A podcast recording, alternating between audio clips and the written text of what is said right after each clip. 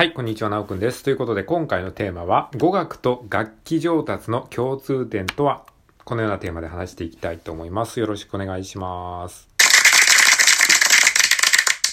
はい、えーということでね、あの、僕最近リコーダーのね、えー、練習をやっておりまして、ライブ配信の方でですね、リコーダーの練習、垂れ流し配信っていうのを、まあ、あの、気まぐれでやっておりますので、もしよかったら、あの、遊びに来てくださいっていう宣伝も挟みつつですね、あの、語学と楽器上達の共通点とはっていうテーマで話すんですけれども、まあ、そんな中でね、気づいたことをですね、ちょっと言語化してみようかなと思います。で、そこでね、ただ単に言語化しても、あの、わかりづらいと思いますので、えー、まあ、英語とかですね、まあ、あの、なんでもいいんですけども、語学ですね、あの、自分のえー、母国語ではない語学を勉強するときに、まあ、やってることと楽器を上達するためにやることって結構ね、共通点が多いんじゃないかなというふうに思ったので、まあ、そのあたりをですね、比較しながら、えー、まあ、楽器上達のコツと語学上達のコツって結構ね、似たところがあるんじゃないかなっていうところを話していきたいと思います。はい。で、ポイントはですね、5つあります。先に5つ言っておきますと、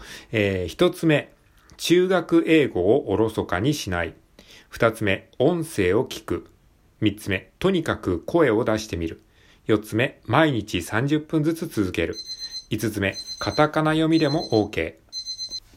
はい。ちょっとキッチンタイマーの音が鳴ったので、一回ね、録音を提示して再開しております。はい。えー、っと、えー、っと、先にね、5つのポイント言っておきました。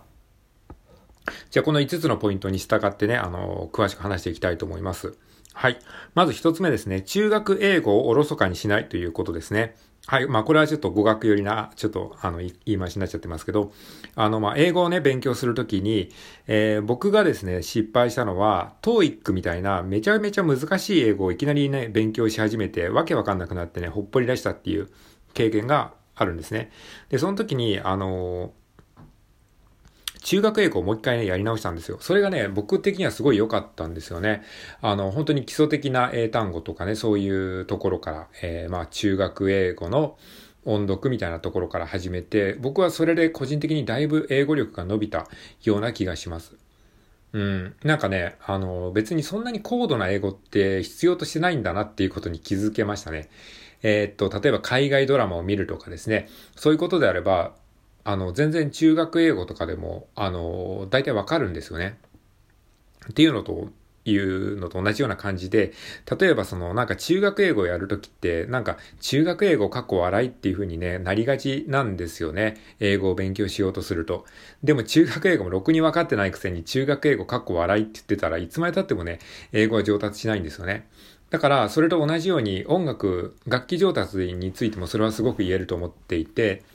例えば楽器を始めたばかりの人が急にこうなんかね、難しい曲にチャレンジしようとしがちなんですよね。あの、難しい曲っていうのは最新のポップスのね、あの、今流行りのポップスのめちゃくちゃ難しい曲とかですね、えー、そういうのをね、こうやりがちなんですが、でもね、始めたばかりの頃は、まずね、そんなに弾けないですから。だから、本当にもうキラキラ星とか、まあ、蝶々とかですね、えー、カエルの歌とかみたいな、そういう本当に子供でも吹けるような、えー、曲から、え、やった方がいいんじゃないかなって僕は思ったんですね。うん。そのね、本当にあの、子供みたいな曲ですら、実はちゃんとやろうとしたら意外にこう難しいし、で、それだけ長く語り継がれてる曲っていうのはやっぱりね、こう、えー、よくよく見るとね、すごく音楽の基礎的なことがね、あの、詰まってたりするんですよね。まあ、それは中学英語についても言えることで、中学英語っていうのは本当に基本中の基本がすごくね、こう、含まれているので、それをちゃんとやれば、だいぶ英語力の基礎がつく。やっぱり基礎ってすごい大事なんですよね。あの、まあ、そういう意味でね、そそのなんか、子供がやるような、誰もが習うような、あのね、あの、民謡みたいな、そういうものをですね、しっかりとまず練習するっていうところから始めるっていうのが、えー、まあ、その、大事なことですね。つまり基礎的なことをね、まずちゃんとやろうっていうことです。はい。で、えー、語学の楽、語学と楽器上達の共通点、えー、2点目、音声を聞くということですね。はい。えー、音声をね、ちゃんと聞きましょうっていうことです。まあ、これは英語もそうですよね。英語もね、文字ばっかり追ってたらね、いつまで経ってもね、あの、上手にならないですよね。それはなんでかっていうと、やっぱりネイティブの発音とかそういうのが学べないからですね。発音記号をね、読めればいいですけど、別に発音記号読めたからといってね、やっぱり発音記号だけでは表しきれない微妙なニュアンスとかもありますから、やっぱりそれは音声をちゃんと聞い聞いた方がね、早道なんですよ。それと同じように、あの、楽器上達も楽譜が読めるからといって、楽譜だけ見て、あの、実際のね、あの、音源を聞かないよりかは、やっぱり音源があるんだったら、その実際の音源を聞いた方が早いんですよね。えっ、と、楽譜とかその文字っていうのは、あくまでもその音声を、あの、紙に書き起こしたメモみたいなもんなんですよね。やっぱりどっちもまず先に音がありきなんですよ。音がオリジナルなんですね。英語もそうだし、音楽もそうだし。で、その音楽とか、英語とかみたいなその音を後世に残すために、え文字とか楽譜が開発されたわけであって、昔はね、その録音するものがなかったから、じゃあどうやってこの消えていくものを残せばいいのかって言って、昔の人が考えたのが文字とかですね、楽譜なので、やっぱりそれだけではね、全部はね、あの、書ききれないんですよ。だからオリジナルの音源を聞くっていうことがすごい大事ですね。な、もうなんならその楽譜とか文字とかが書けなくても、音声さえ聞いて理解できれば、それでコピーできるわけですからね。はい。なので、音声をちゃんと聞きましょうっていう話ですね。はい。それがすごい大事です。で、えっ、ー、と、語学と楽器上達の共通点3つ目。とにかく声を出してみるということですね。はい。まあ、やっぱりアウトプットが大事って言いますけど、とにかくね、やっぱり声を出すことがすごい大事ですね。まあ、英語もそうですね。英語も一回とにかく声を出してみる。そして自分の発音を、まあ、できれば録音して聞き直してみて、で、ちょっとまずいところがあったらそこを修正する。その繰り返しでだんだん上手くなっていく。それは楽器練習も同じですね。まあ、とにかく恥ずかしからずに音を出してみるっていうことですね。はい。で、この声を出してみるっていうことに関して言うなら、楽器練習をするときはなるべくまず最初に歌うことがね、すごいね、大事だと僕は思いますね。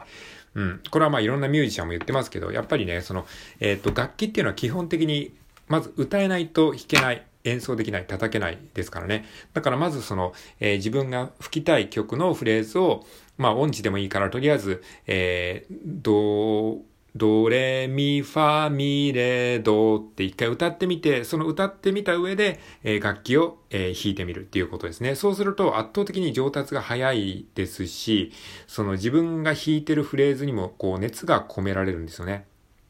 だから、あの、もう声に出してみるっていうのは、楽器においてもそうなんですね。楽器をいきなり弾くんじゃなくて、まずは声で一回歌ってみる。歌ってみたらその歌をですね、こう、あの、楽器に、えー、なぞらえてみるみたいな感じですね。はい。っていうことをするといいと思いますね。あの、この間ね、アフあの、ちょっと話、あの、それますけど、あの、アフリカのね、ドラム、アフリカンドラム、アフリカ人ね、現地のアフリカ人の人がドラムとかを叩いて、ドラムというかそのなんか打楽器、パーカッションを叩いてる、まあ映像を見たんですけども、そのアフリカの人たちも基本的にやっぱり歌なんですよね。歌が先にある気なんですよね。なんちゃらかんちゃら、なんちゃらかんちゃらって言って、まずその先に歌を歌うんですよ。なんちゃらかんちゃら、なんちゃらかんちゃらって言って、それでだんだんみんな手拍子しながら、なんちゃらかんちゃら、なんちゃらかんちゃらって言って、そ、それでだんだんだんだんテンションが上がってきたら、そしたら、なんちゃらかんちゃら、なんちゃらかんちゃらっていうその言葉をただ打楽器に置き換えてるんですよ。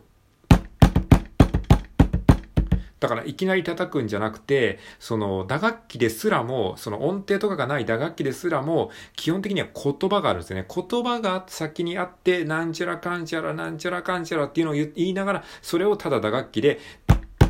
模倣してるんですよね。はい。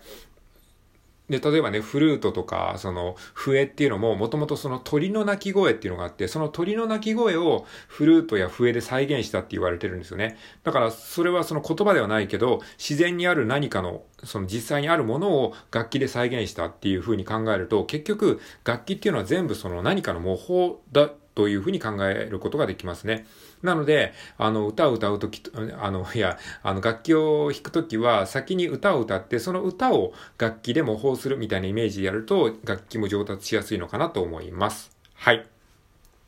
で、えっと、語学と楽器上達の共通点、4つ目ですね。はい。えー、毎日30分ずつ続ける。はい。めちゃめちゃ当たり前のこと言ってますけど、もうこれが本当にね、すごい大事ですね。毎日続けることはめちゃめちゃ大事ですね。これはもうラジオトークの更新もそうですけども、毎日続けると、えー、まあいろんないいことがあるんですね。まず一つ習慣化すること。習慣化することによって、本当歯磨きするかのように、当たり前のようにできるようになるので、あの、勝手にこうなんか、えー、上達していくっていう感じですね。はい。まあそれがまず一つあるのと、あとね、毎日ちょっとずつやることによって、、その睡眠中にですね、その日にやったことを、えー、っと、一回脳内で整理して、してくれるので、次の日になんかね、上達してるんですよ。だから1日に5時間、6時間、あの、ぶっ通してやって、それを1週間に1回やるよりかは、毎日30分ずつ、えー、やった方が、あの、効率がいいんですよ。